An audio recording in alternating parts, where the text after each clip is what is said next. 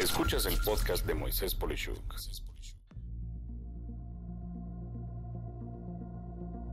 Evitando que tu trabajo sea adquirido por la inteligencia artificial.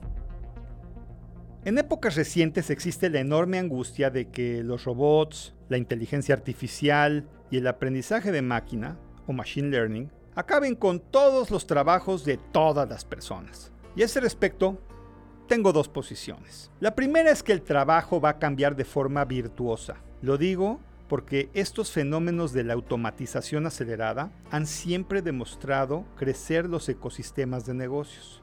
Para ello, un simple ejemplo de tiempo atrás. El tema del cambio del uso de carretas a automóviles.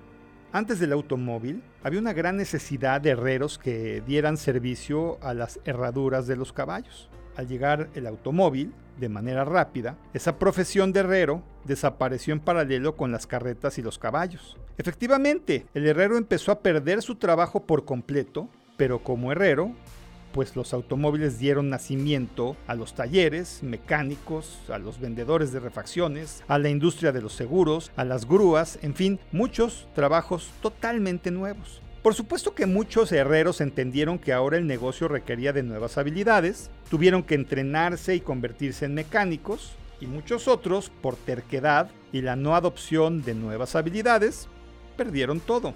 La historia se repite, y ahora ante el inevitable y adecuado empleo de tecnologías disruptivas que harán labores enajenantes para los humanos, como revisar una póliza o capturar información, existen ciertas habilidades que son necesarias en muchos campos donde los robots y la inteligencia artificial ni costea ni es fácilmente empleable.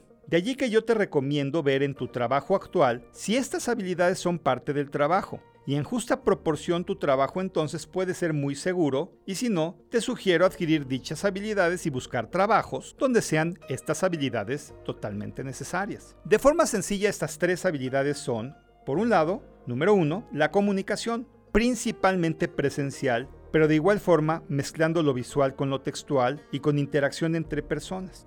Dos, La capacidad de poder lidiar con ambigüedad y complejidad.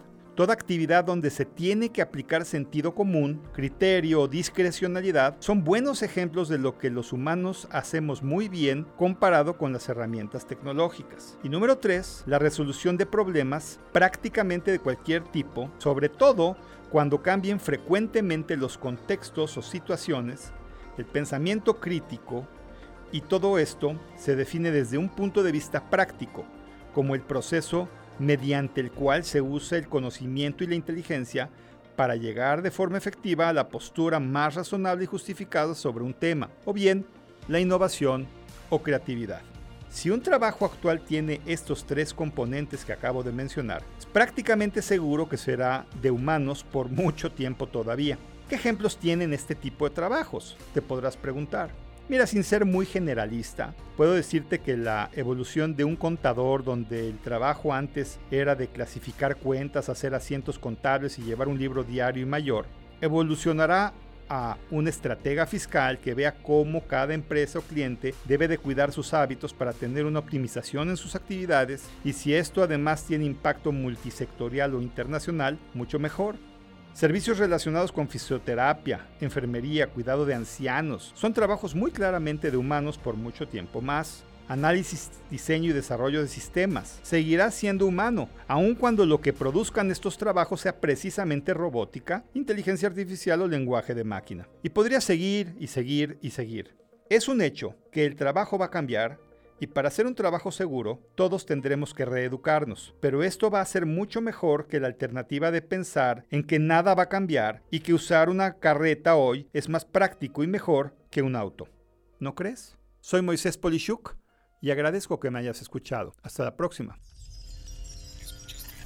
Escuchaste el podcast de Moisés Polishuk.